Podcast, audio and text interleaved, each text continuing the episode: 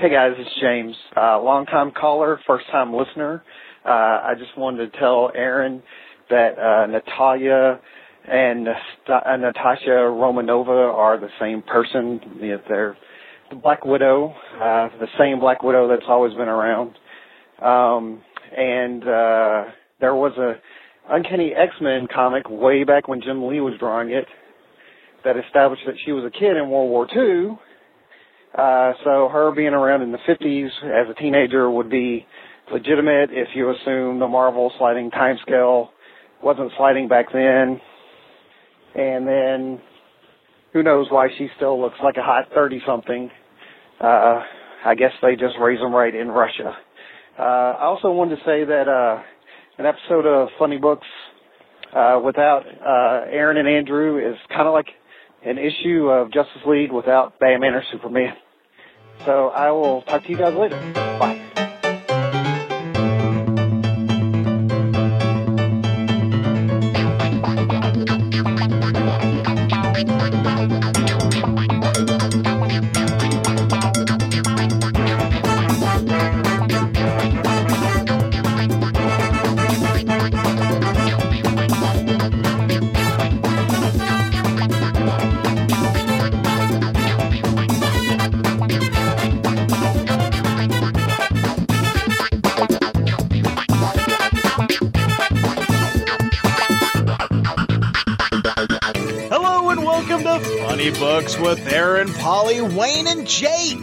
I'm Aaron. Paulie back on top. Woo! This is Wayne. This is Jake. Now, Paul, you're only in that position while Tim's out of town. Oh, You that's know. bull. So when when he rolls back on to uh, Funny Books next week, uh, you know, you're back to uh, second hind tit. That's all I'm saying. I, I don't think Tim will be back. I think I'm going to Cape Fear Tim. You know, Paul, I think we can both agree that's one reason we like having Jake on because Jake knows his place. He hasn't tried to hopscotch either one of us. I, I'm I, I'm the guest host. I mean, if you guys made me like a full time, I might. But you know, I, I I'm okay being being you know last tier for that. That's okay. Jake's your back of the bus boy. I get Look it. at the, look get at that subtle grab for a job. If you made me permanent, I might treat you better. Yeah, but you know, second. Jake can't handle this whole 8 a.m. on a Saturday morning thing. No, that's true. You know, No. I need my beauty sleep. Well, considering know. Jake's artist, and you know, artists pretty much stay up till about three o'clock in the morning anyway. that's when he's just getting going at three. Yeah. True story. Yeah. I, I bet he wouldn't abandon us like Andrew did. Just saying. Good point. Good, fair point. Hey, before we before we continue, we should probably introduce Jake for all our listeners who who don't know who Jake is. Who is Jake Ekus? Exactly. Oh, should I do this? Yes. You- oh, okay. Uh, In I, person. I, I'm, I'm a comic book artist, and I've done a lot of the art for y'all's site, including the stuff for Knights of Rainsborough. Uh, yeah, and if you haven't seen uh, his uh, take on Honey Badger, it's pretty damn awesome. Yeah, you're going to be getting that uh, piece tonight, by the way. I'm bringing that up. So I am very excited about this. that Wait, that and the storm piece, I think. Yeah, I've been showing your storm piece off, and uh, you're getting lots of uh, favorable responses there. Dude, I got a lot of really uh, nice response from that on Tumblr, actually. Yeah, yeah, I A saw lot. that. hmm Yeah, I, I, I- I've never seen so many people say say the, the phrase "like a boss" in in What does that regards to mean? a single. I, eh, I don't know, but I think it's good. Okay. like, it, it didn't sound like a like a like a diss, so I'm like, okay, cool, sure. Wait, and on. and for those of you who don't know, uh, uh, Jake drew a uh, picture of Storm with a mohawk, uh, enjoying a cigar and an adult beverage with Lockheed in the background. I'm I'm commissioning a, a series of similar themed pictures of superheroes sitting around having a cigar, enjoying a, a, cocktail or something. And uh, uh, Jake drew this, and it's just an amazing picture, and I'll link it in the show notes. Uh, so if anyone wants to see it, it's on his uh, blog, Jake Ekus. Or Jake, yeah, jakeekus.blogspot.com. yeah, he's moved away from his GeoCities page. Uh, well, I did just close down my my uh was it uh, MySpace like a week ago because I realized I hadn't touched it in like two years. And I was like, why do I even still have this? So, uh, which actually brings me to a question. yeah, Does anybody still use Google Plus? I do. I do. Really? I, I I wish more people would use it, but that it it it's it's looking just like sort of the hipster version of Facebook. Like there's there's there's just like maybe a quarter of the people who I would have on Facebook who are have now switched over, but yeah. Yeah, I should use it more than I do, but I'm not really using Facebook right now either. I use the Huddles a lot more than I thought I would, though. The Huddles was a feature of Google Plus that's oh. basically a chat room Right. where you pick a bunch of your contacts and it's a kind of an active, non-active chat where you can go back in later and Yeah. Okay. have a yeah, subset yeah. of people talking about a topic. Yeah. Okay. Yeah, I, I saw that. and I never really. None of my contacts were on at any of the right times to do that. So. I'm just saying, you know what that sounds like? That sounds like a message board. And I don't know if you've heard, but ideologyofmadness.com has a message board. And, I- and you should definitely bring your conversations there. I don't It's think I've been a- over. I don't think I've been over to our message board since the last time Jake was over on MySpace. Say it's not really like a message board, Paul, because like if you're using a uh, an Android phone like I am, you've got the app. The conversations can start at any point. I don't have to be online, and I'll get the Oh. notification. and I can do the chatting there on my phone. Because I very rarely check anything on my PC. It's always on my phone. So, especially with uh, with Google Plus, that's one of the reasons I like it. Is I have an Android phone, and there's so many tie-ins there with the phone that it makes it very handy. Sounds like you're going to be chatting about comic books while sitting in Starbucks drinking your latte. I, I have to pull the Tim this week. Ah, yeah. I, well, Tim, Elitist. Tim would be ashamed of me. He would be ashamed of me. we usually are, Paul. I, I went to Panera Bread for lunch the other day Uh huh. because they had free Wi-Fi, and I was Uh-huh. reading my comics at Panera Bread, Yeah. eating a healthy sandwich with some apples. Okay, disappointed in you already. Go ahead. Yeah, yeah. No, that that was pretty much it. Tim, Tim. see, you're just disappointed. Tim, Tim's gonna go cut himself. Listen. I'll I say I'll take it one step further. I here in St. Louis, that's uh, it's called St. Louis Bread Company. Same same company though, and I go in all the time with my laptop and do writing off in a corner somewhere. So yeah, I, I'll sit in the bread co with my my laptop there, writing, typing. I've never actually read in there though, but yeah, I I do the the hipster sit in the corner writing. Join us, Aaron. Oh, I do that at Starbucks all the time. Oh, even Starbucks is even worse. At least you can get food at Panera Bread. You can get food at Starbucks. Yeah, but it's crap food. Well, okay, I, that's fair. but I can get my my venti sugar-free cinnamon dolce latte. All right, we're moving on from that. I, I don't know what any of those words mean. You're, I, I remember when Starbucks first came to town, and I walked in the first day, and I'm like, "Yeah, I'd like a large coffee." And the lady goes, "Venti," and I said, "A large coffee." Venti? I don't know what that word is, but what I would like is a large coffee. I And- still and- don't know what and that word is. and, and, and now it's just become 20. commonplace. God. But I mean, she's saying it like it's a real word. That's what was bugging me. You know, it's like this should be in common parlance. Venti? Yeah, like you were the strange one. in that exactly, exactly. uh, you old fogies. Yeah, Venti, 20 ounces. yeah. Eat me, Paul. How about that? FYI. you know where I Uh, learned see- that from? The movie Role Models. See, I have never stepped foot in a Starbucks, so I would have no idea. You should do it sometime. They have coffee Among But other things, li- apparently. But I don't like coffee. and free Wi-Fi, And biscotti. I do like free Wi-Fi. and they've got pretty decent uh, butter croissants. You know, Ooh, they do have good croissants. yeah, they do. But all I need for free Wi-Fi is to sit in the parking lot. You know, you know, you say that, but the range uh, outside the doesn't it? sto- is really limited because uh, last week I was waiting on my wife to get done in her appointment, and so I was like, "Well, I'll just go to the Starbucks, and I've got my iPad. I can, you know, I can Twitter, I can do whatever." And the inside of the Starbucks was packed. It was like the first cold day in North Texas. Place was packed, and so I was like, "Well, I'll just sit out in the parking lot and, and hack their Wi-Fi." No, no, no, it didn't extend beyond their uh, little curb area. Yeah, that was the Tightly most painful thing while I was out of town over Thanksgiving. I had no internet connectivity. I was staying in a uh, resort slash condo, Uh huh. and they did have one building that had Wi-Fi, but the range wasn't anywhere near long enough to get to where we were at. So I, you know, I bring out my uh, my phone. Sarah brings out her uh, her Nook. We're doing scans and we're picking up no wireless signal. There's like no wireless signal. I haven't been somewhere where there's no wireless signal in years. there's always something you pick up. Actually, I, I do have to give you a hard time about that, Wayne, because uh, Fear the Con. Yeah, Mhm. there, there, there was no, there was no wireless Yeah. signal available at Fear Well, the Con. You know, I think that I was that- able to pick one up. Well, 'cause I was on, I was online and using it. well, I think that they had uh, one of those wireless connections where it has ten ports available, Uh, and you know, you, you had something like you know probably eighty people trying to access all at one time. Plus, were you underground with? You weren't underground with uh, John and I because I don't think I don't think their signal extended that far.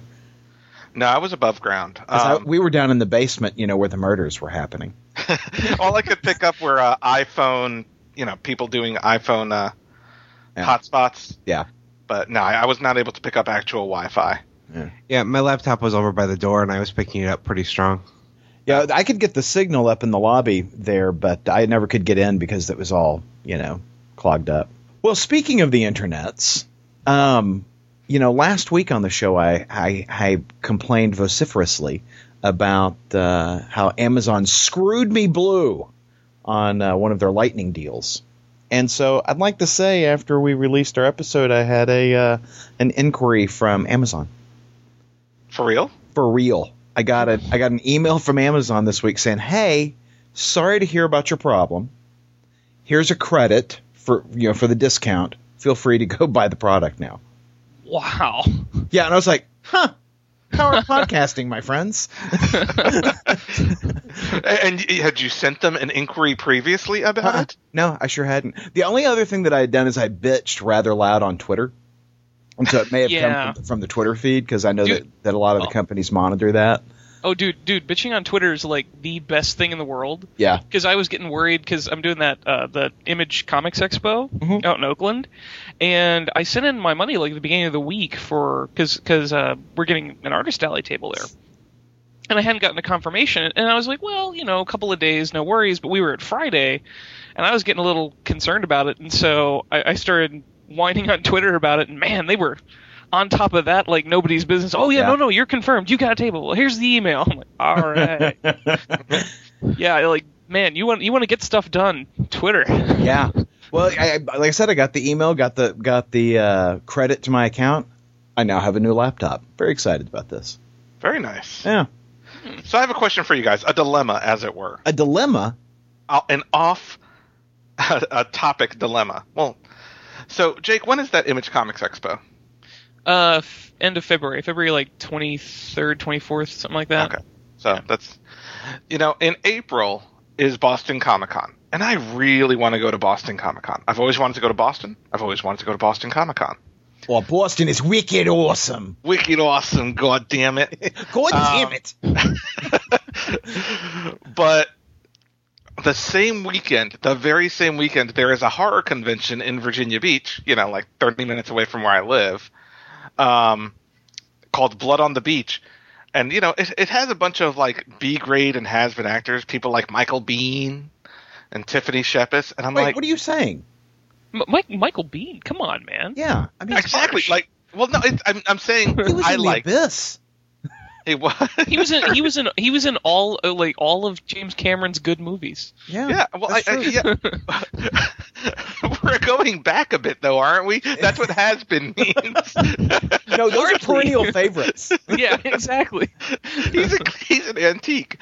Um, so my, my question is, do do I go meet Michael Biehn and, and and and these actors in Virginia Beach? That's so close, or do I miss the first horror convention in Virginia Beach to go all the way to Boston for Comic Con? You know what you do? You go, you suck it up, and you go to Blood on the Beach, and you walk directly to Michael Biehn, and you apologize, Paul. That's what you do. Yeah, I would have said Comic Con until you just, you know, dissed the guy. Now you gotta Yeah. go apologize. Yeah. Now. Uh, what? Oh, you know who else is going to be there? Is um, is it Jason London? Who was the or the guy from Mallrats who turned into a drug addict? He's going to be there too. You talking about So- Jay? No, not the other guy from Mallrats who turned out to be a drug addict. Not Kevin Smith, the other other guy. I was about to say half of the people Stay- in the movie. Stanley? the lead guy from Oh, that would explain so much if Stanley were on drugs. Oh, Jason. Uh, uh, Jason London, Jason- Jeremy London. Jason. Uh, God dang it. He had a he had a TV show on uh, TBS. No, or not something. Jason Lee. yeah, I was going to say Jason Lee, isn't it? Yeah. Yeah, it's Jason Lee. Okay. B grade actors and has-beens. Don't don't go for Jason Lee. Well, no, he is kind of. Anyway, so I don't know. Is Jason Lee a drug addict? I, I, no. What are you saying, Paul? I, I- Man, who's the drug like, addict? it wasn't real. No, Is it is it you, Paul? Are you the drug addict? I might be. Uh, okay. projecting. Okay, so so so that we we make sure that and, and clear up uh, any possible you know libel suits. Who are you saying the drug addict is, Paul? I am looking at my Mallrats DVD right now, and the dude's name is Jeremy London. Uh huh. Uh huh. Yes, Yeah. I'm saying he, he he he was a drug addict or is a drug addict. Okay. That send all inquiries to uh, Paul. uh, ideologyofvenice at gmail.com. I hate you, Paul. So I guess you have to support the one horror convention that's actually coming to Virginia Beach. And you have to go and apologize directly to Michael Biehn. But he'll charge me for it. He'll say, "Do you want to talk to me?" You know that is your penance, Paul. I am yeah, not that is the price you pay. For an autograph. And to apologize. And forgiveness, Paul, is what you're seeking. Forgiveness.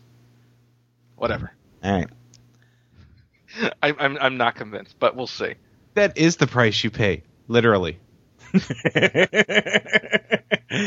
So, did you guys see the new um the new John Carter trailer this week? oh, it looks so good. Mhm. Oh yeah, it came out the other day. I think it was on like Good Morning America or something, and then they released it officially that night. I, Oh, I I- don't think I've seen the official release. I think I've only seen the footage from Good Morning America, which was kind of crappy. But Oh yeah, it was crappy compared to the actual full length trailer. They actually edited about half of it out. really, ooh, Yeah. okay, I need to go see the full length one. the then. the airships in in the uh, preview are just amazing. I would go pay you know to to see the movie just to see the airships. See, I'm starting to feel like I'm the only one that's never read the stories these are based on. I, I haven't read them, but I know enough about them, sort of by cultural osmosis, that ah, I'm excited. I had never heard of John Carter until I saw the first trailer in the in the theaters. Had no idea it was based on anything. My wife and I are watching the trailer, and afterwards we're like, "Are the way they advertise that? It's like we're supposed to know who this guy is, but I've got no clue." Yeah, you are. Just saying, hmm. because at the beginning of the trailer, don't they talk to like th- this guy named Burroughs, like Edgar Rice Burroughs? Well, Not I the thi- trailer I saw. Mm, I think that was like the first one, but but Okay. the- yeah, well, well, I mean, John Carter is kind of like he, he he occupies the same that same space as like Conan, so there's there there's like a generation of people who have that contextual knowledge, but it is still kind of it's sort of to the left of like mainstream pop Mhm. culture. I, I think. would agree. Yeah. You know, Yeah. I mean, it's there. There are definitely people who recognize it offhand, but yeah, Well, and if you're a, a '70s, you know, if you're a fan Right. of '70s Marvel comics, you know, you've got the whole John Carter Warlord of Mars series Right. that was done, uh, which is fantastic, by the way. Um, and you're right. I mean, it, it, he Edgar Rice Burroughs was a contemporary, I think, of Robert E. Howard. mm-hmm. Is that Oh, right? yeah. Yeah. Correct. Um, and you know, the a lot of Edgar Rice Burroughs stuff now is in the public domain, and it's just terrific pulp action. Edgar Rice Burroughs also having uh, created the Tarzan character. Um, it's fantastic stuff. I, I I I cannot wait for this movie. I have one complaint about the the trailer though. Okay. Not near enough Dejah Thoris. I was I was just about to say I know exactly what you're going to go with. Yeah, because I mean, I expect a whole lot of skin, you know, uh, in, in a John Carter uh, film because from that's what- everybody. Yeah, Yeah, Like, any- like, anytime- not, not just Dejah Thoris. Like everybody is supposed to be practically naked in that film. Yeah. yeah. And I just couldn't help but notice that she was covered up. Uh, I mean, you know, she was she was really going shopping appropriate. Um, you know, you could have seen seen what she was wearing at the mall. I'm going to need a whole lot more skin. Just Yeah. saying. It- it- not at the you know dressed like you were going to Wayne's movie theater with uh what is it, what prostitutes. prostitutes. Prostitute. Uh, We No, quit I- I- going to that theater. no, I, I am definitely looking forward to it. And for those who are not familiar with the character, I mean, it's a, a lot of media has stolen ideas from John Carter. So that's why you'll see people saying, "Oh, it looks just like Avatar and Star Wars. It looks like a ripoff of those things." And really, those things are ripoffs of John Carter. Yeah. Um, you know, it, it's kind of a similar story to Adam Strange. Guy from Earth transported to a foreign planet becomes the hero. Blah blah blah. Yeah. But I, I'm it, the, just the, the look of the film, special effects. It just I'm I'm definitely Oh yeah, it's got a great about look to it. It's got You know, the funny thing was the very first trailer I saw. I'm like, are they trying to rip off Adam Strange? yeah, and then you realize. that's right. you know, It's at least you didn't say Avatar because that I we'd have some words. There See, was that- nothing original about Avatar. That's true. No. No, that, that, that- no. What that reminds me of is like when I when I went to see uh, Equilibrium. Did you guys ever see that movie? Yeah. Okay, so when when when I went to go see Equilibrium, when we were coming out of the theater, there's these guys behind us who were who were like pissed about it, and they're like, "Man, that movie owes The Matrix a commission." And I'm like, "Okay, guys, first off, clearly you don't watch a lot of Asian cinema because there is nothing in The Matrix that wasn't done by like the Chinese and Japanese for the last 20 years. like, like, it looks it looks slicker in this movie, but come on." It looked like any John Woo movie. Yeah, exactly. A, a really well polished John Woo movie, Yeah. but you know, Yeah. But John Woo movies don't look like John Woo movies anymore. no. yeah, but John Woo movies didn't have Ted in it. You know, so you- Ted. You got Keanu. You know, from his excellent adventure. Got it. Stre- Fresh from his fresh from his excellent adventure and his bogus journey comes Ted in the Matrix. Matrix was one of those movies that really snuck up on me. I never saw a preview for it when it was in theaters, knew nothing about it, rented it having no clue what the movie was, and just was completely blown away. Loved it. Matrix is another one of those movies that didn't need a sequel.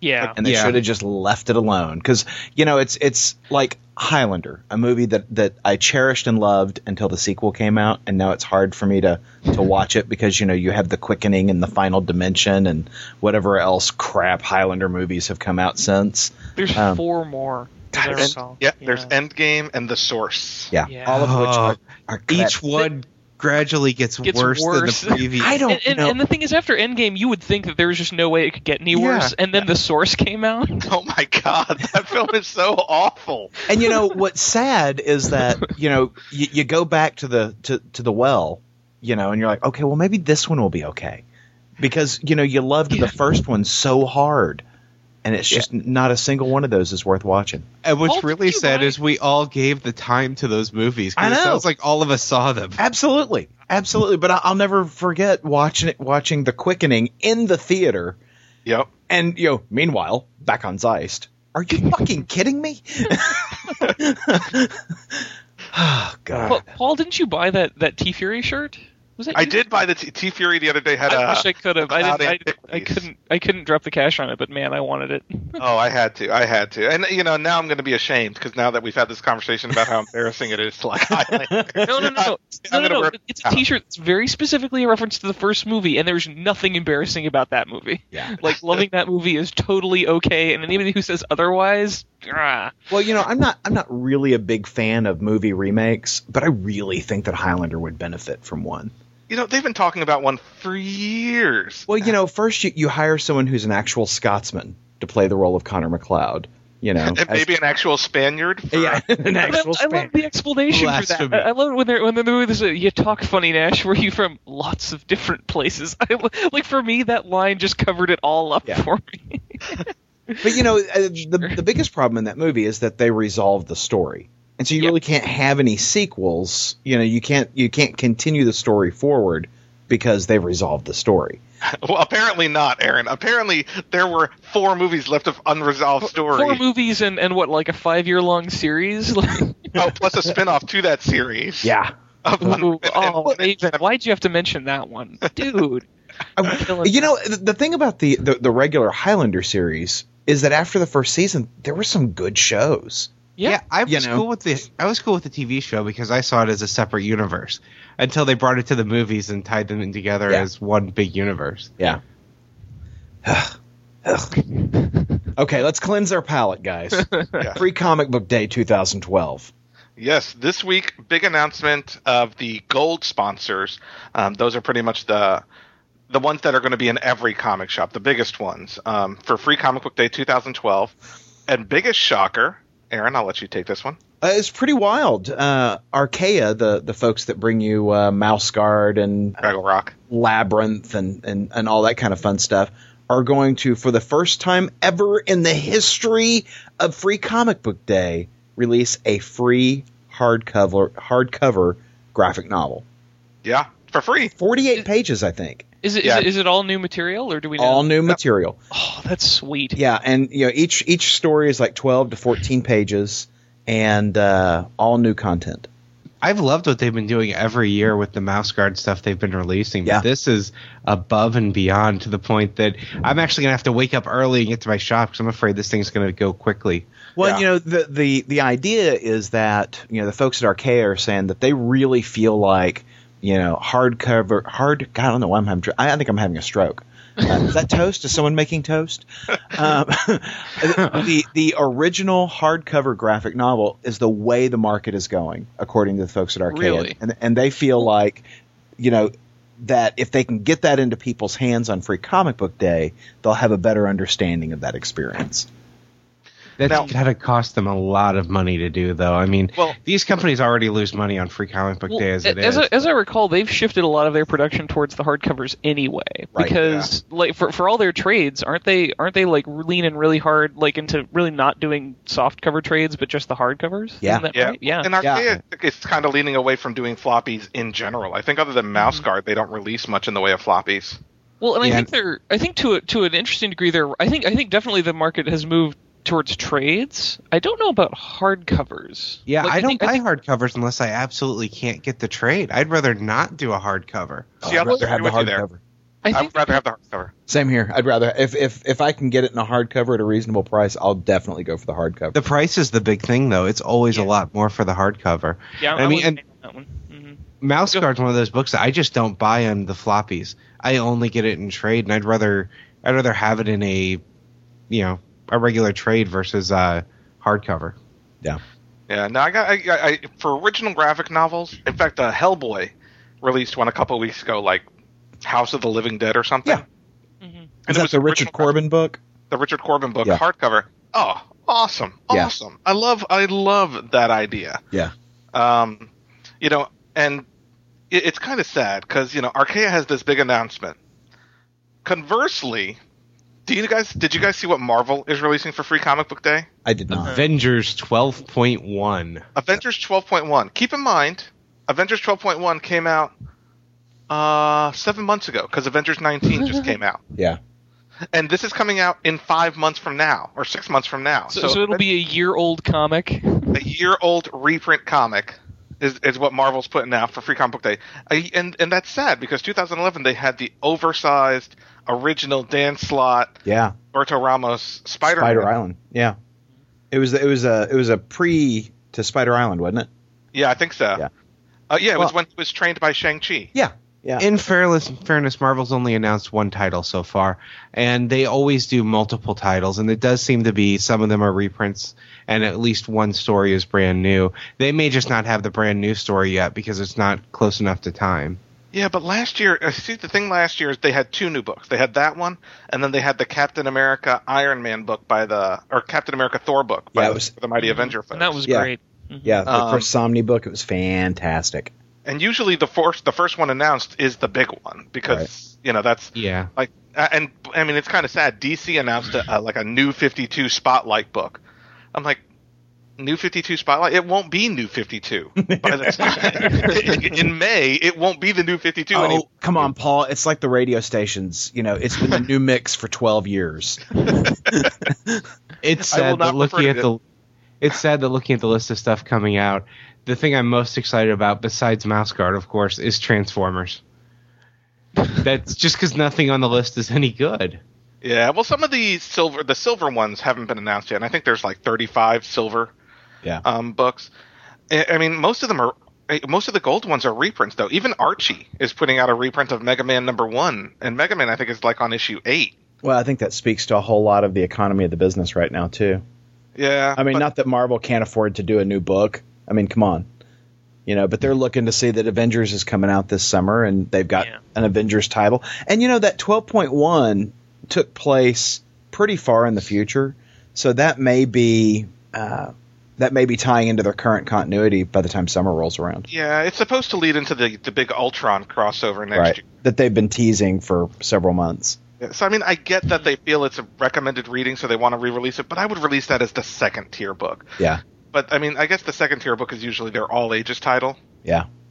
I don't know. I'm I'm I'm I'm very disappointed so far, but I mean, the Archaia thing blows anything else out of the water. Well, and Yeah. uh, you got to have some huge balls to make that move in Free Comic Book Day, and, and particularly when you think that Archaia is such a small company. I mean, uh, they. I was reading an article about it, and you know they've really leveraged the production costs such that it is no more cost to the retailer than uh, the the regular floppy book would have been. Wow. I mean, I think That's- that's that's amazing. impressive. yeah, I mean, uh, that is amazing. And, you know, hopefully it's a game changer. You know, hopefully we, we get to see some stuff. We're seeing all kinds of creative stuff happening in the comics market right now that I just think it's awfully exciting. You know, there, it, w- between digital, this move, you know, I just think there's there's a lot going on. Well, I think it's finally like like the comic market at, at large. It, like we're seeing the beginnings of the the change that probably should have happened about four years ago. Oh yeah, absolutely. and and, and everybody and really I think DC was is is I think we can point to as the one to really kind of snap everyone awake about it because they're the first of the big two. They're the first one to actually you know make some some pretty um, aggressive business moves. Yeah. All of which I mean, regardless of what you think about the content of the new Fifty Two stuff, all the business acumen they've been using in it has been really good. Yeah. Um, Oh, I think Yeah. DC kind of blew everyone's minds because for years, I mean, pretty much since I've been reading comics, I've always thought of DC as kind of the the veteran. Yeah. Like Marvel's the hip, cool, young company. DC's got Superman and Batman and older characters, and you know they're classic. it's like comparing Disney to like you know. It, it's ma- it's Microsoft versus Apple. Uh, exactly, Yeah. and you know, and it, it, it would be like Microsoft essentially saying, you know what, fuck it, we're not going to do any more Windows. We're going to do something else instead. right. You know, from now on, we're gonna we're gonna redo DOS, DOS 1.0. Woo! Oh, yeah, but if you were going to look at the two companies and say one of them was going to do a reboot, it would it would be DC because they have the track record of doing that. And even when it comes to the digital stuff, Marvel was already doing that with the Ultimate line. They just didn't have the press behind them or the I guess the business sense to push that they were doing same day digital. But they've been doing that with their Ultimate stuff all along. But they haven't been doing it. The thing is like doing line wide. That's the big and Yeah. and the price drop four months after to make the digital even more appealing to like Right. the new lay audience. Like, and and the, the only thing that's been a misstep really with DC is that the the content hasn't been as aimed at new readers as the business choices have. Because the business choices are awesome for actually getting new people to read comics. It's just that their content hasn't quite matched it. And if the content matched it they would have done even better. I'm uh, very curious to hear what the digital numbers are like too, because I know the digital isn't coming anywhere near close to their physical. They're not doing what they thought they would do digital, but I know more people are buying digital than were before. You know, I've bought two or three digital books because they were sold out in the store, and I would have never bought a digital book before from them, just because I prefer to read physical. I don't like reading on digital unless I have to. Um, I, what I would say, let's check it in January, because up till now, the only really the only digital reader that you know wasn't kind of like a generic knockoff, right? Was the iPad. Yeah, you had the BlackBerry Playbook and you had some other ones, but they weren't quite as popular as the iPad. Right. But now you've got affordably priced Kindle Fires and Nook tablets. You know, and after the Christmas season, I bet you will see a skyrocketing in uh in digital comic sales, especially because Marvel has the comics app on Nook and DC has their app on um, Kindle. Well, Yeah, and, they've, was- and they've already made uh, what I think that, that that the DC did do is it is it pushed a lot of those people who were kind of riding the edge of maybe going into some digital is now those people are actually making digital purchases. Now, granted, that's from like the current pool they already had of people going into comic shops, but once those people have switched over, they can much easier get new readers from like the lay audience by saying, "Hey, look, you'll like comics. We can give it to your iPad. You know, you don't have to go into this crazy comic shop that look, you know, may have the guy from The Simpsons, on, you know, behind the counter." Yeah. So I think the biggest misstep so far, and it's not on DC's part. I don't know if it was on uh, Barnes and Noble or on Comixology's part, but the the Nook color didn't have the Comixology app. Unless you uh, unless you rooted the thing, you couldn't get Comixology on there. You could probably go through the web page and view it that way, but it didn't have the app like the regular Android does. That was a huge mistake in my eyes because that was one of you know that was a very fast selling you know reader. It it should have had that app, and it's Android based, so I mean it can run the app. So two things I learned about Comixology this week. One, Marvel doesn't drop the price on their books four weeks after like DC does, Correct. which pisses me off because I was trying to buy back issues of Wolverine, and they were still three ninety nine. But that's because Marvel is out to fuck you. and uh, two, if there's a sale on Comixology, at least on the Kindle app, it's not on the the homepage of the Kindle app. So like when Kindle had their, I mean when Comixology had like their ninety nine cent Star Trek sale, Uh huh. I had to buy all of it from my PC, which Oh, then added it to my queue, and I could download it on my Kindle, but I couldn't buy them on my Kindle at that price. Now here I got a question for you because you know uh, Comixology advertised their you know Black Friday after Thanksgiving sale, and so you know on my iPad I went in to the Comixology app and I picked up the the Star Trek 99 cent sale and a couple of other things that they had at 99 cents, but I never saw a banner because I, I went on my PC because I, I never saw a banner that said Black Friday sale. Yeah, same here. I think the banner that they still have on the homepage of, at least on the Kindle Fire, is Fantastic Four number six hundred. Yeah. the, the main banner art. Yeah, because I was like, is is there was there an actual Black Friday page? And I never found one. There is if you look at it on the PC. So, I didn't see it on my PC. Really? Yeah. I saw them on the, the, the they, they, had, they had like little banners. I think they had a Blackest Night, like all the Blackest Night books for ninety nine cents. Okay, so but I so I saw those. I saw individual titles on sale, but what I never saw was something that said, "Here's all of our Black Friday deals." No, they didn't have anything like that. And that's what I think they they goofed up on. Yeah. There should have been something more clearly saying, "Hey, here if you're looking for 99 cent books, bam, here they are over here." So obviously, we still have some steam left in us about this conversation. but you know, we'll probably be talking about it every week for the next year anyway. For the next, We should probably move on and talk about something important like food. Well, you know, uh, Ron Marz in his uh, shelf life column this week talked about, you know, if you were going to have four comic creators over for dinner, living or dead, who would they be? Anyway, you know, he said that, uh, uh, you know, he would have over Jack Kirby, Frank Frazetta, Will Eisner, and Alan Moore. And, you know, I just imagine that Alan Moore has horrible table manners. You know, don't you imagine that he just doesn't even eat with utensils? He's just in there with his hands and bobbing like a duck. It's all like getting in the stuck in his beard. It's all up in the beard, just and you know, just stuff all up in the beard from meals long ago. Well, and I can imagine he would sit around there, there saying, "What is? Why am I here? I don't have anything to do with comics anymore. I, I, I, I don't want to associate with comic book people." Yeah, yeah. I would imagine that's how dinner with Alan Moore would be. I would think that dinner with Jack Kirby, Frank Frazetta, and Will Eisner would be great, but Alan Moore, come on. Well, I think he threw him in as the wild card. Yeah, I I, was about to say, like he he's like the guy who you, who who will get get drunk and make the conversation interesting because he's just too wild. It, it, it'd be fun. Well, you know, knowing uh, Jack Kirby as I do through some of his writing and uh, the writing of others, I think that by the end of that meal, Jack Kirby has put his cigar out and Alan Moore's eye. That's that's how I think that plays out. Maybe I should change who my four would be then, because that sounds like an interesting dinner.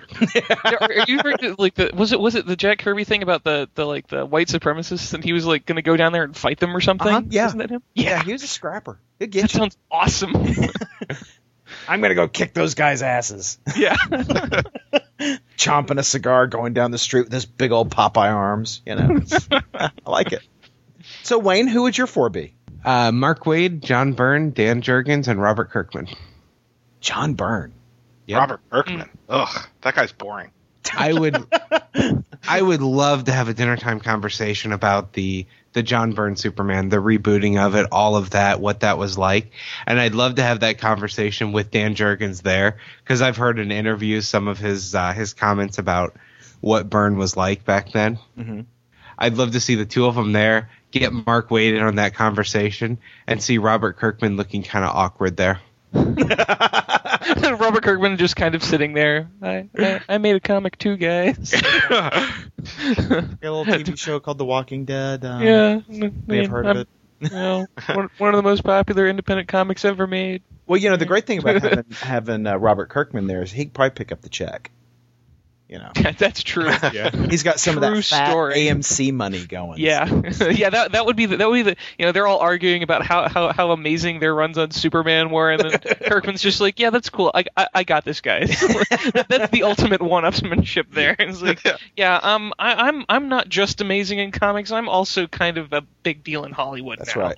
My hero's invincible too. How about you, Jake?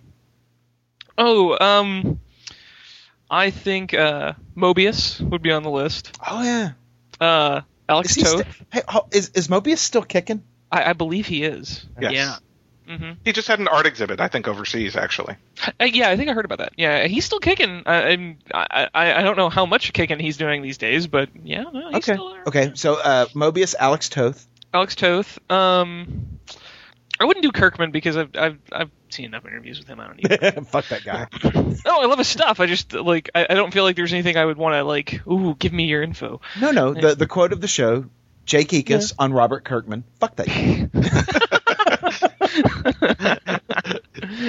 um, oh gosh, I need two more, huh? Yeah. Uh, you you know what? I do Cockrum, Dave Cockrum. Oh yeah. Yeah.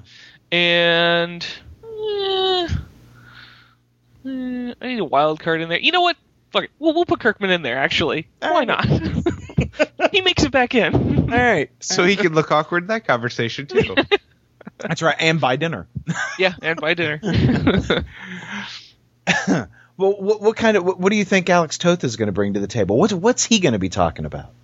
well, okay. So so why I would like to have him there is for him to talk about like you know art and storytelling and things like that because he was amazing. But I've also heard enough other stories about his personal life. He would also bring the crazy. So True. thumbs up for that. Yeah. Paul. So unfortunately, I know my choices are going to be very similar to yours, Aaron. Oh, okay. So I'm, I, I'm going to try to. I'm going to give my real list, and then I'm going to give a revised list. because my real list would be Ron Marz, Matt Sturges, Daryl Gregory. Um, oh wait, four. Okay, Ron Marz, Matt Sturges, Daryl Gregory, and Kieron Gillen. yeah. That's a good. That's a good table. Um, but if that's really similar to yours, some of those would be interchangeable. I would love to have Erik Larsen. Oh, yeah. dinner. Oh, that's a, Um, yeah. I think that I think out of all the image, the original image creators, he's the one I'm most interested in talking to. he has the most to. Definitely. That's Same here. Yeah, um, J. Michael Straczynski. I think he'd be interesting. Well, but Um, would he finish dinner? I don't know. No, no, no, no, no. The question is not whether or not he would finish dinner. It's whether or not the waiter would interrupt him halfway through his meal and tell him that he needed to, to eat something separate. you need to eat at that table over there. it's like I'm I'm sorry. I know you're enjoying this meal, and, and and clearly you're doing well with it. But actually, we need you over at this table to finish this meal. Yeah. Yes, that is exactly how that would play out. I would imagine that would that would be go yeah not so well. or, or Mike Mignola. You know, Oh, Paul, now, yeah. now I'm thinking Straczynski might have been a good round out for mine instead of Kirkman. So you have the three, you know, the three epic runs on Superman, and then you've got Straczynski. there you go. So I, I mean, I, I, it's hard to limit it to just four. But if I were to do a series, a series. a series of, dinner for fives, um, I, I would definitely have you know guys like the ones I mentioned because I, I am dying to to talk to Erik Larsen one day. The guy just seems very interesting.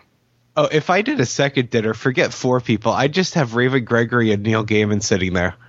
Well, I uh, Paul's absolutely right. He, his and ours are his and mine are, are very similar. I would have uh, Peter David, Daryl Gregory, Matt Sturges, and Ron Marz, and you know, uh, and it's all because I've talked to every single one of those guys, and I, I, I enjoy talking to them. I, now we've never interviewed Peter David for the show, not for lack of trying, but uh, Damn it, Peter!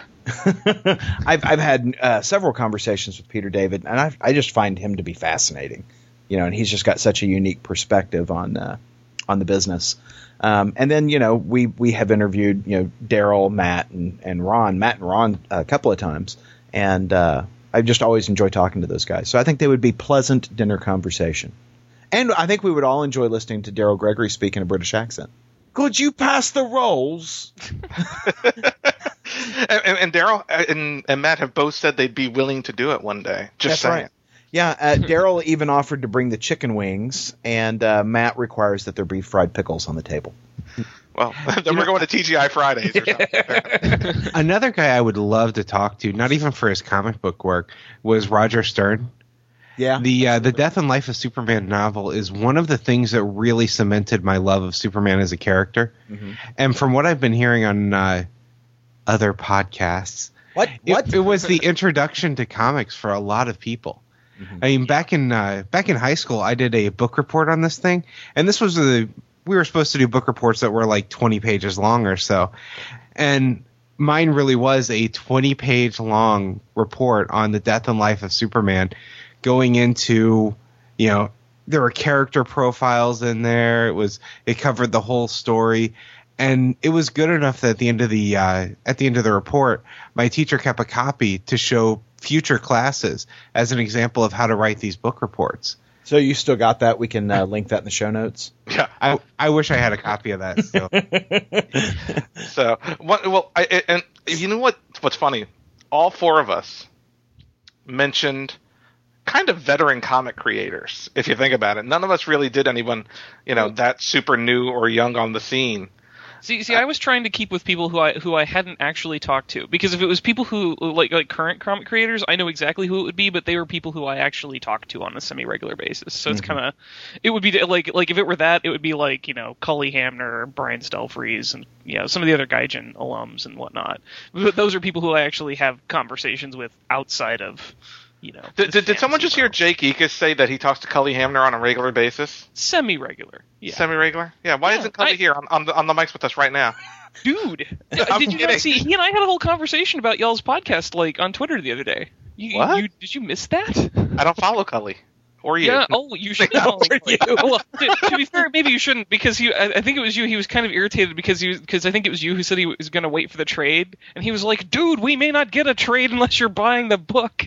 Oh my God! He Yeah. I saw that tweet. That was because of me. that was you. Oh shit! you didn't know that? Oh yeah, no. He and I were talking about that.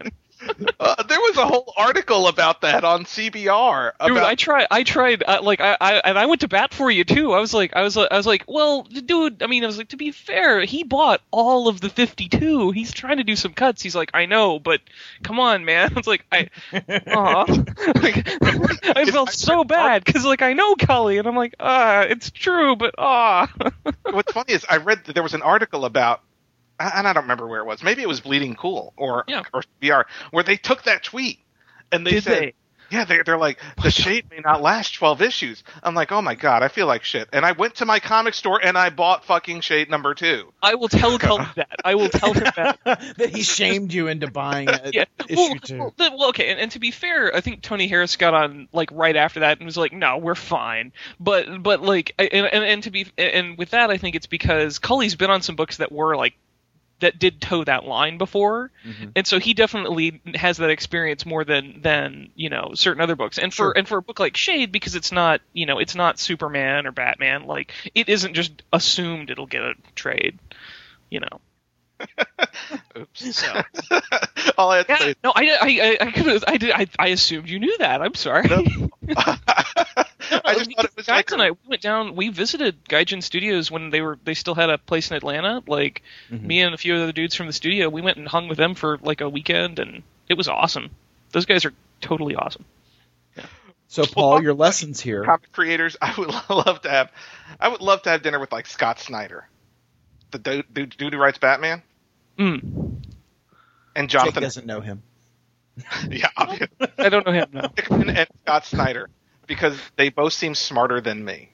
Oh, Paul, if we're gonna, if you're gonna need like a banquet-sized table for all the people that are smarter than you. Yeah, no joke. I mean, David dude. Gregory's going to be there, and Jake Ekus. and Paul's serving rum, Yeah, only rum. only rum. Hey, Ron Marz likes rum too, so I'm set. but anyway, after that embarrassing moment, So you know, I think what what have we got? We've got uh, two, three new release books that we're talking about this week. I well, only one that actually came out this week. Okay, so you know we've got a- a- an embarrassing amount of uh, uh, an embarrassing few comics that came out this week, and that's all because this was a five week month.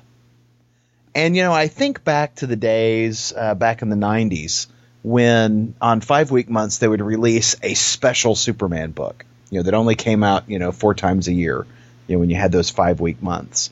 And so you know they don't do that anymore. Um, so the question comes down to what would you release on a five week? I got, Nothing. I that's honestly what DC oh. did. as you know, as much as you know, we we talked about how there's not much that was out this week for us. Mm-hmm. That was really a relief. I mean, they've been raping us in the wallet for a while now, mm-hmm. to the point that it was nice having a small week for a change. You know, I think that we do need these small weeks versus the large weeks sometimes.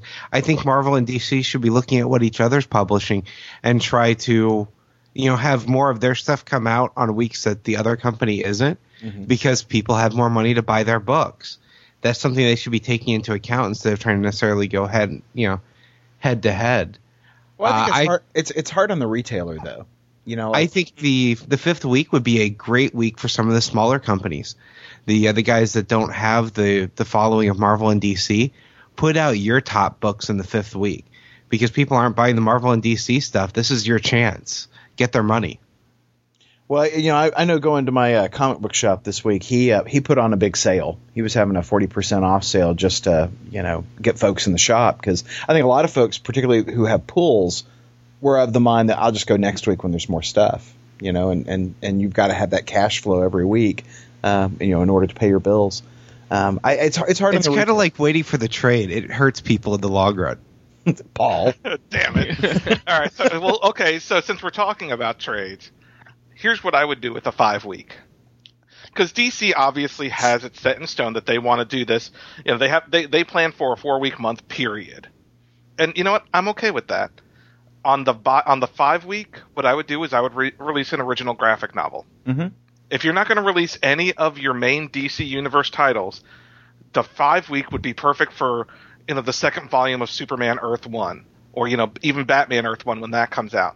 I think those would be perfect release times because you're essentially you're getting five comics worth of you know um, profits, I guess, because you know the the comic costs more. Right. I, I you, know, I, I think That's it- a that great point, Paul. I mean, some of those books are things that you know people that don't necessarily buy the weekly comics are going to pick up anyway. Right. So it doesn't really matter when it comes out for them. You're just helping yourself out sales wise with the guys that are buying the weekly stuff. Yeah, and you know, I think here's the thing: my my retailer, on average, may order, you know, for like let's say Superman Earth One. Superman Earth One was a big trade paperback, you know, a, a big gra- graphic novel release. I I'm not sure if he ordered like 20 of them, maybe 30 of them. I mean, and that's that's a big one. That's an out of the ordinary one. Most graphic novels, I think retailers order like three to five Right. on a bye week where they don't have to buy all the other comics that they have to for that week, they might buy double or triple the amount because people would be more apt to come in and buy that if it's a big release. I mean, I, I think, I mean, since we're talking only four times a year, you can have four original graphic novels a year to release on those bye weeks. That's a great idea. That's my idea. No, I think it's a really good idea, Paul. You know, when you, when you think that you're going to free up a whole lot, whole lot more dollars uh, on those on those five weeks.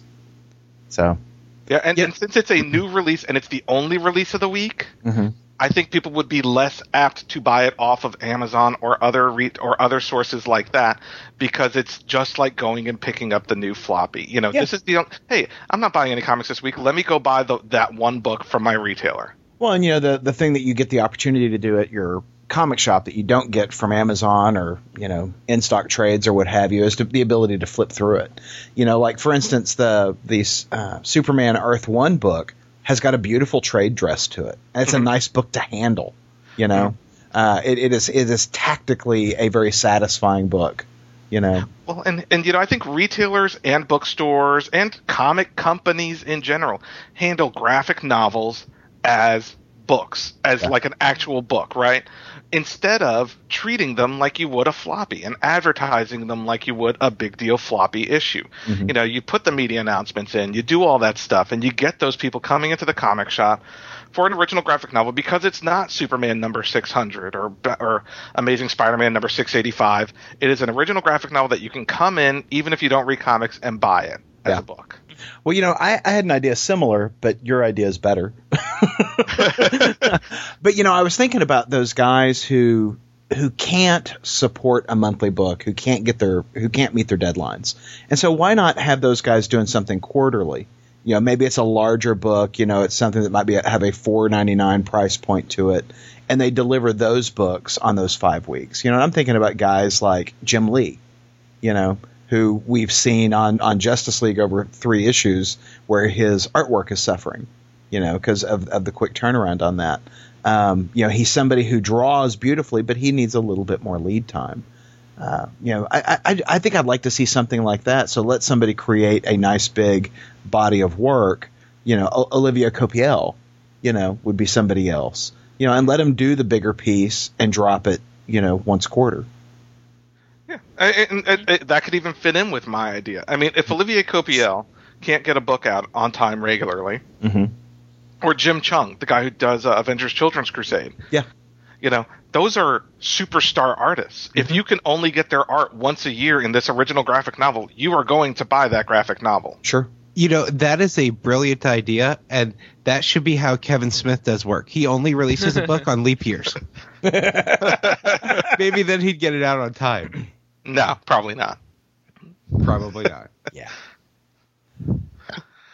So I guess we should probably talk about this week's kind of uh, minuscule selection titles. But we did we did uh, talk. We do have some some other titles that we wanted to chat about since we have Jake Ekus on the mics, which we'll get to here in a little bit.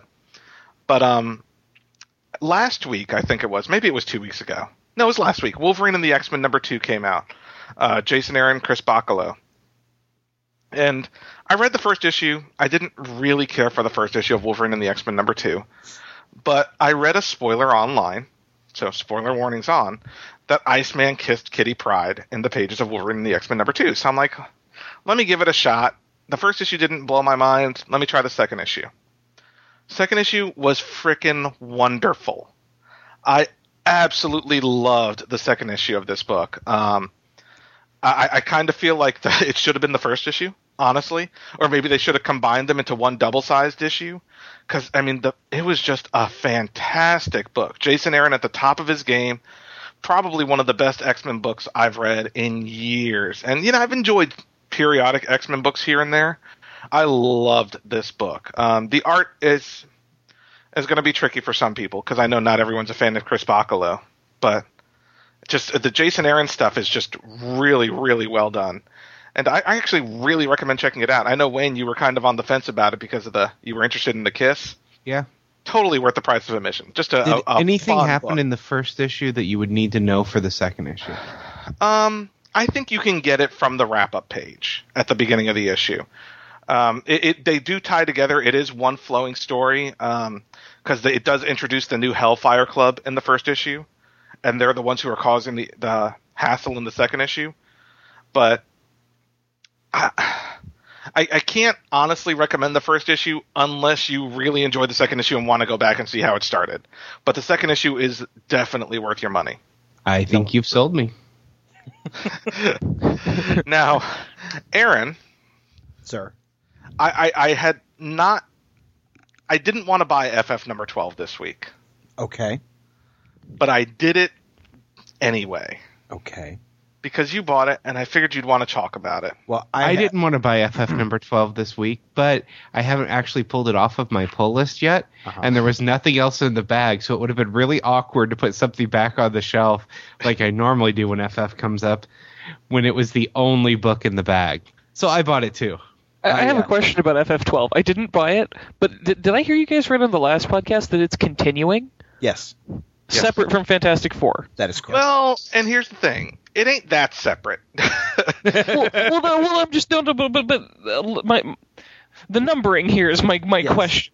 Uh, yeah. yes. The, the number. Oh yeah, nuts. I've ranted about that. I, Okay. I don't know All if. I ranted about it on the Lost episode or on a regular one, but you you cannot call that you know number six hundred and keep going Yeah. when you Yeah. keep the numbering of the other title. One of them needs to drop. Yeah, they've double dipped. That. Uh, It's so cheating. I had a very strong reaction to this book. You know, I, I have been uh, used to the to the uh, the pencils you know, in uh, FF one through eleven. Um, you know, with the exception of that three issue uh, that we had some issues with. Um, this is the the the art style in this book is such a wild divergence from what we have had, and I was two pages in and I was ready to put it down because I just so strongly did not care for the artwork by uh, Juan Bo- Bobillo. I'm gonna hope I pronounced it that right. Um, I'm sure you didn't. uh, I, I just strongly reacted. To, sh- I, I don't like the look of this. I mean, don't get me wrong. The guy can draw. Um, I just didn't think it fit the story. It was it was a jarring departure from what we've experienced, and I, I just I wasn't prepared for it. But I pushed through because I do enjoy Jonathan Hickman so much. And by five pages into the book, I was sold.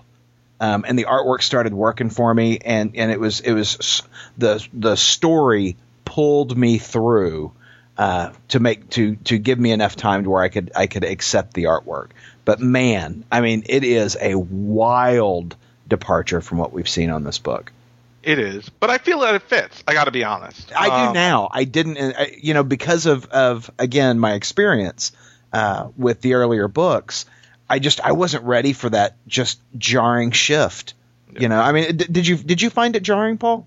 Yeah, and I, and here's and here's a couple of things about that. I I feel like they should have started over with number one. Uh huh. I also feel that if they had, they wouldn't have gotten the sales. That's why they're that's why they stuck it as FF number twelve. Right. Because everyone who bought FF one through eleven will buy it. If you have a new FF number one, people are going to say, "Well, I've already buying Fantastic Four. I don't need to buy FF." Right. Um, so I think that's why they did it. But it is a very different, even feeling book because you know up till now the the kids like Valeria and Franklin and Alex and all those kids have kind of just been a couple of pages in each issue. Right. And they're the Now whole they- story. Yeah, they are the book now. Um, and I feel the art suits that because it is focused on kids. Totally agree. Totally agree. Um, I I I really enjoyed the writing in the book. Um, one of the uh, the kids, Alex, I think, refers to you know you've got the the Reeds from the different universes that are around, and, and so one of them is in Latveria and has enslaved Doctor Doom and is you know working on on his uh, big plan, and so they they just keep referring to that Reed as Jerk Reed. well, you know, Jerk Reed says. I, I will give this to the art. it is the first time I have ever been able to tell the difference between Alex and Franklin. I agree. Yeah. Yeah, that's been a big pet peeve throughout the entire series until now. Well, and I like that the kids actually look like kids. They don't look like just like little little adults. They Yeah. actually look like children. Because I, I, I got to be honest, that was a jarring thing for me, and Yeah. it was in the first couple pages. I'm like, how young is Valeria? But Valeria really is young. Yes. Yeah. you know, they normally draw her like she's 12 years old. Yeah, she, She's she's, almost drawn as a contemporary to Franklin. Mm-hmm. And you know, she is she is significantly younger than Franklin and you actually see that in this book. I mean, the, the, don't get me wrong. Uh, you know, Juan Bobillo is uh, a very talented artist. I just wasn't ready for that. And you know, I, I'm glad to say that on the other side of this book, I'm glad I picked it up. Uh, I'm on for number 13, and I thought the artwork really works.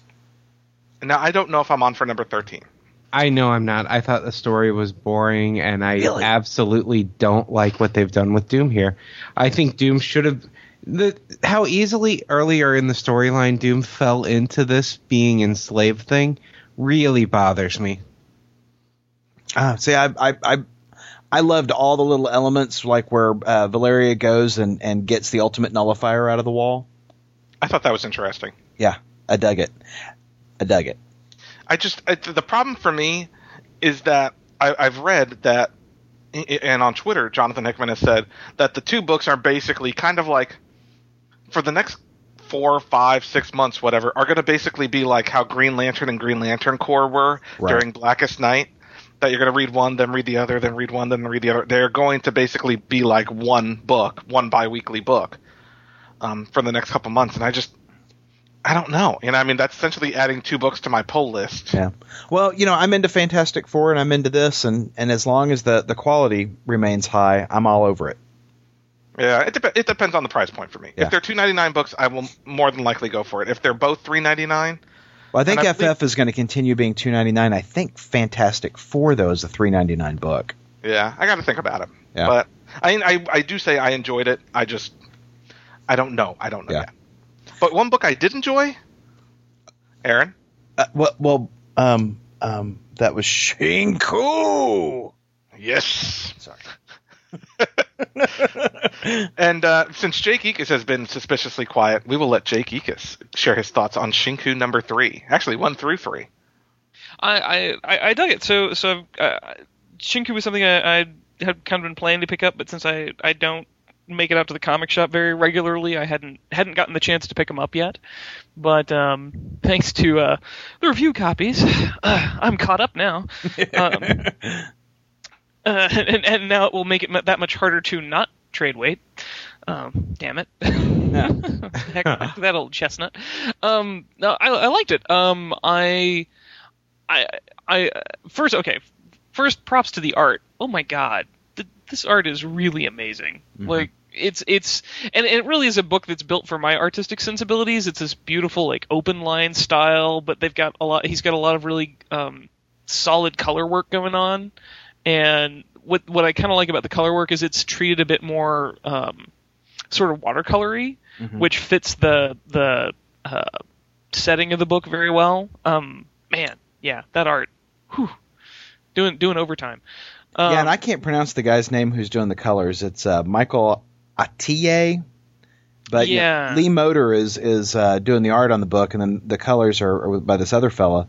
And I, the you're absolutely right. The the color I think really sets the tone in this book, and we had talked about that I think in issue two on you know, the, the the generous use of sepia and and whatnot that really uh, uh, you know gave you a sense of time and place. Well, and and there's there's a lot of the way they the way that the colors shift over over the period of the comic. It, Yeah. It's it's something that that really doesn't get done a lot. Um, more often in the in the big two, it, it usually finds it, it this this is done better in in more indie books, but like using color to help tell your story Right.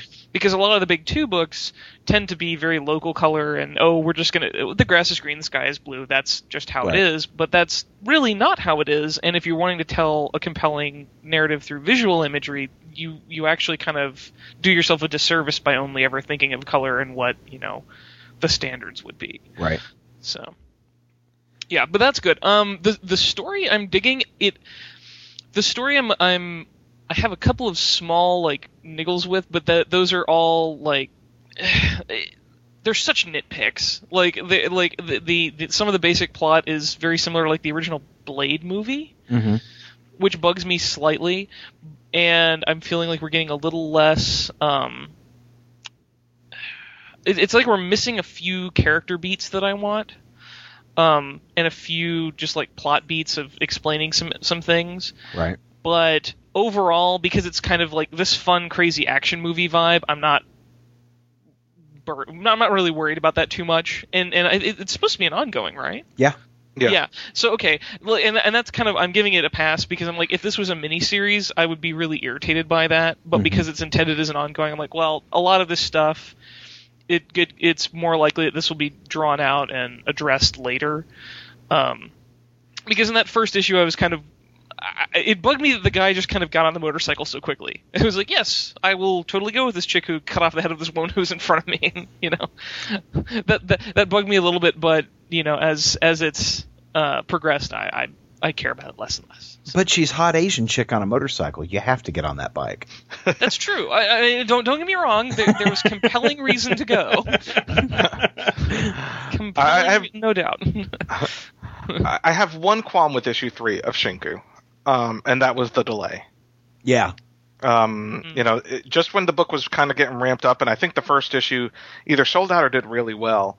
Um, issue three was delayed, and uh, you know, I'm fine because I can go back and you know, it, it's only two issues in, right? So reading issues one and two to get caught up, not a big deal. Um, but I, I know it's gonna. I, I think it'll probably hurt the sales if they continue with delays like that. Yeah, and you know, and I can I can forgive the delay on the book a little bit in that it's an independent book, and that I know that uh, you know Ron Marz and Lee Moder have their paying gigs, you know, because I, I know that the deal structure on this is such that you know they don't get paid till on down the line.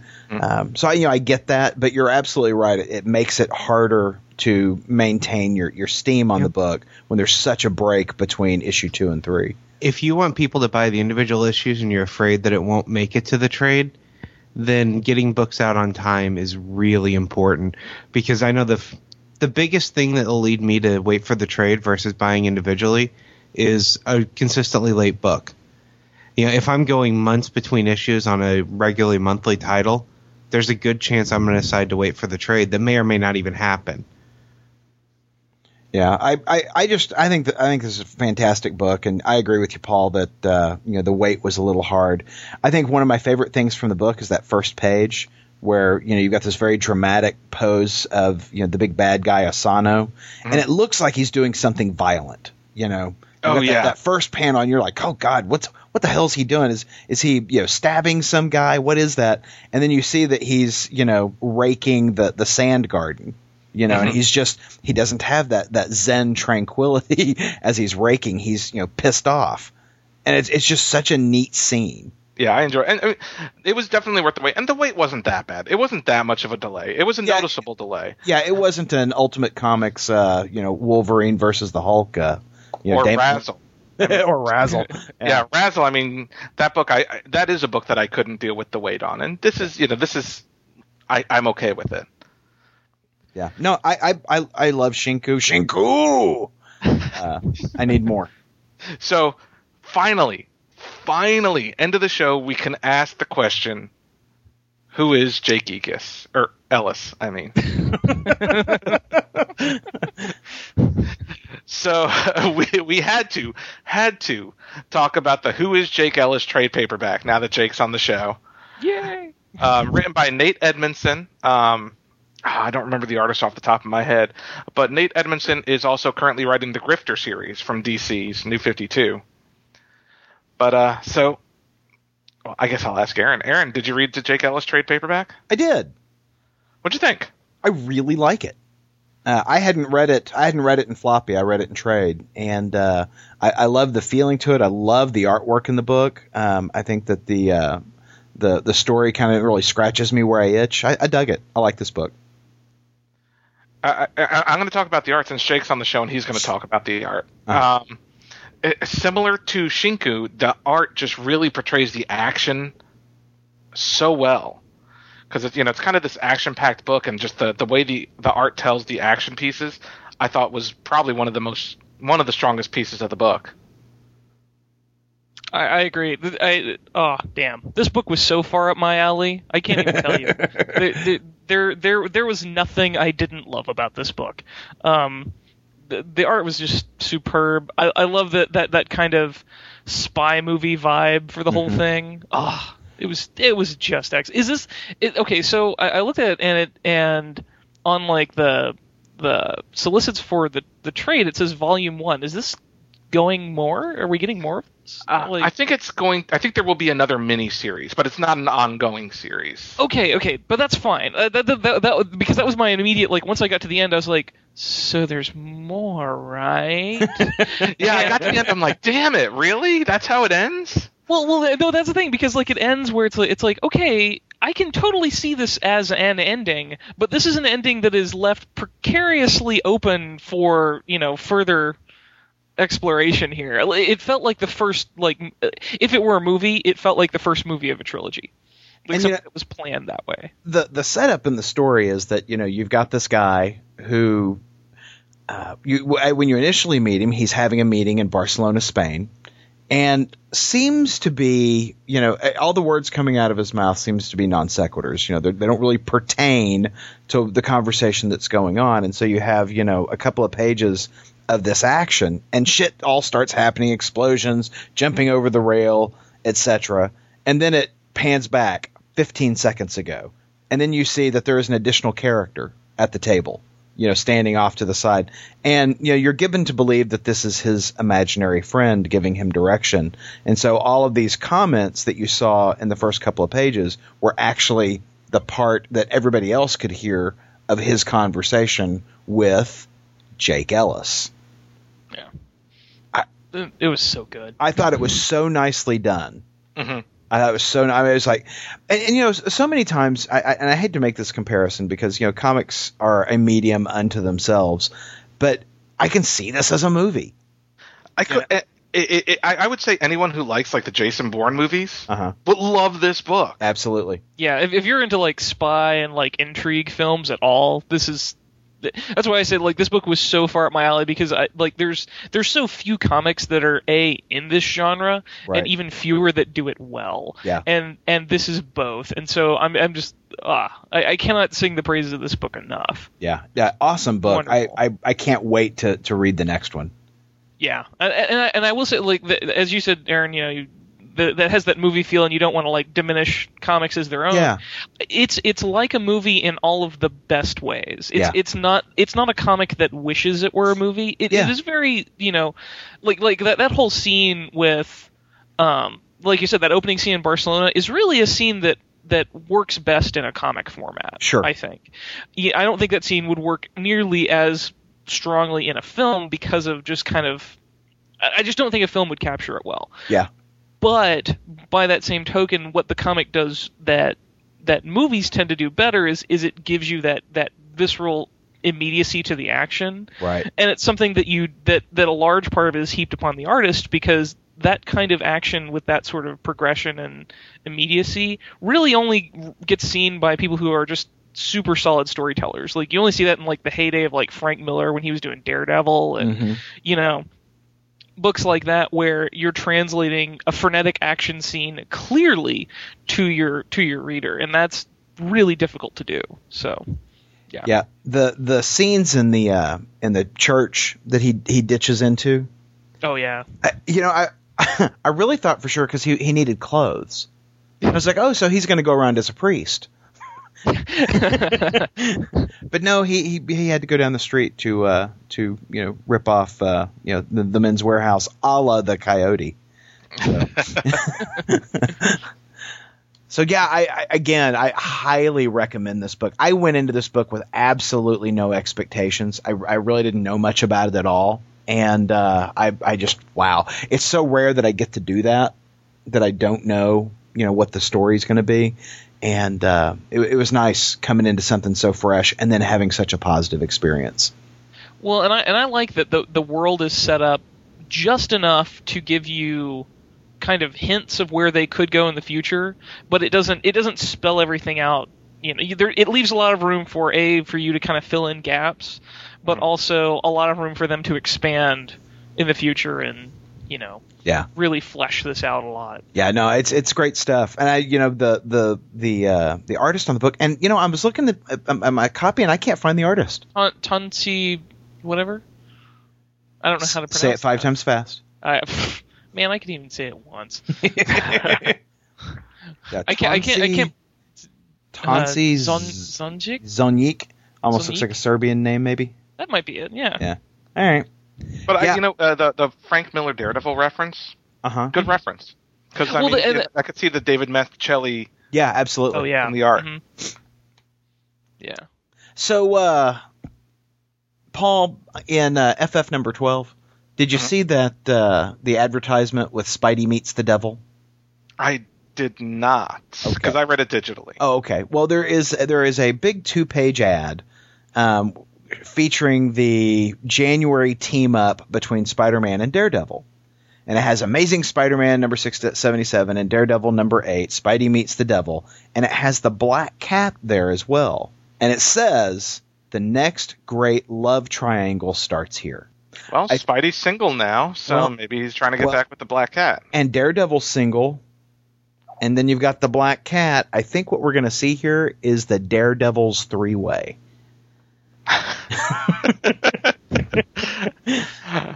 I am. Uh, I'm. I'm hoping not. well, I don't. It depends on who draws it. Is it going to be in a tub of milk? I think that I think it's probably going to be a uh, Humberto Ramos uh, issue, so you'll have some really strange positioning going. Yeah, I but Wayne will hate it. So Yeah. well, as long as Wayne hates it, you know that means it's going to be good, right? I. I think so. Well, I was going to say. I was going to thank Jake for joining us this week. Oh, thanks for having me. Always fun. Oh, Thank you, Jake. damn it! I forgot. Hmm? Jake Ekus, son of a bitch. What? One. Aaron, what's on the last page of FF number twelve? Oh, is it? Is it? Yeah. It is a Stargate. That's Sweet. True. I love that that is like continually ruining y'all's day. I can't tell you. Every time it comes up, I get a little kick. Oh, Yeah. Stargate. Yeah, I, Oh, I literally turned that page and went, fucking Jake Ekus. or Jerk Ekus, as I like to call him. indeed. Mm. what can I say? That's right. Well, hey, Well, thanks for coming out, Jake. Again, thanks for having me. It was. It, it's always fun. Always a pleasure. All right, guys. Well, um, if you haven't listened to it yet, uh, download the Raven Gregory interview that uh, that Paul released this week. It's just fantastic. It cracks me up. And bonus feature: we read the tweets of Raven Gregory. Oh, So be sure and check that out. Uh, also, coming soon, uh, if it hasn't dropped already, it will drop in the next uh, few days when you uh, listen to this episode, is Knights of Rainsboro, issue 11. Yes, I know. I said it would go on the weekend. Get over it. It's going to happen. it's all about editing. Anyway, so uh, you, a couple of things hitting the uh, the uh, feed. Also, in the month of December, we will be releasing our Fear the Con 4 actual play. So uh, coming up, you have got uh, my zombie game and A Little Child Shall Eat Them, as well as my Day After Ragnarok game, Shipwrecked on Monster Island. Both of those will be releasing this month. both of those awesome, by the way. Thank you, Paul. I haven't listened to either of them. Because they haven't released yet, Wayne. But you will in in the month of December. All right, guys, thanks a bunch. Thanks, everybody. Podcast theme music graciously provided by Mark Andrew Pope. For more information, visit markandrewpope.com. Funny Books with Aaron and Polly is a production of ideologyofmadness.com. No Spider Man clones were harmed in the production of this podcast.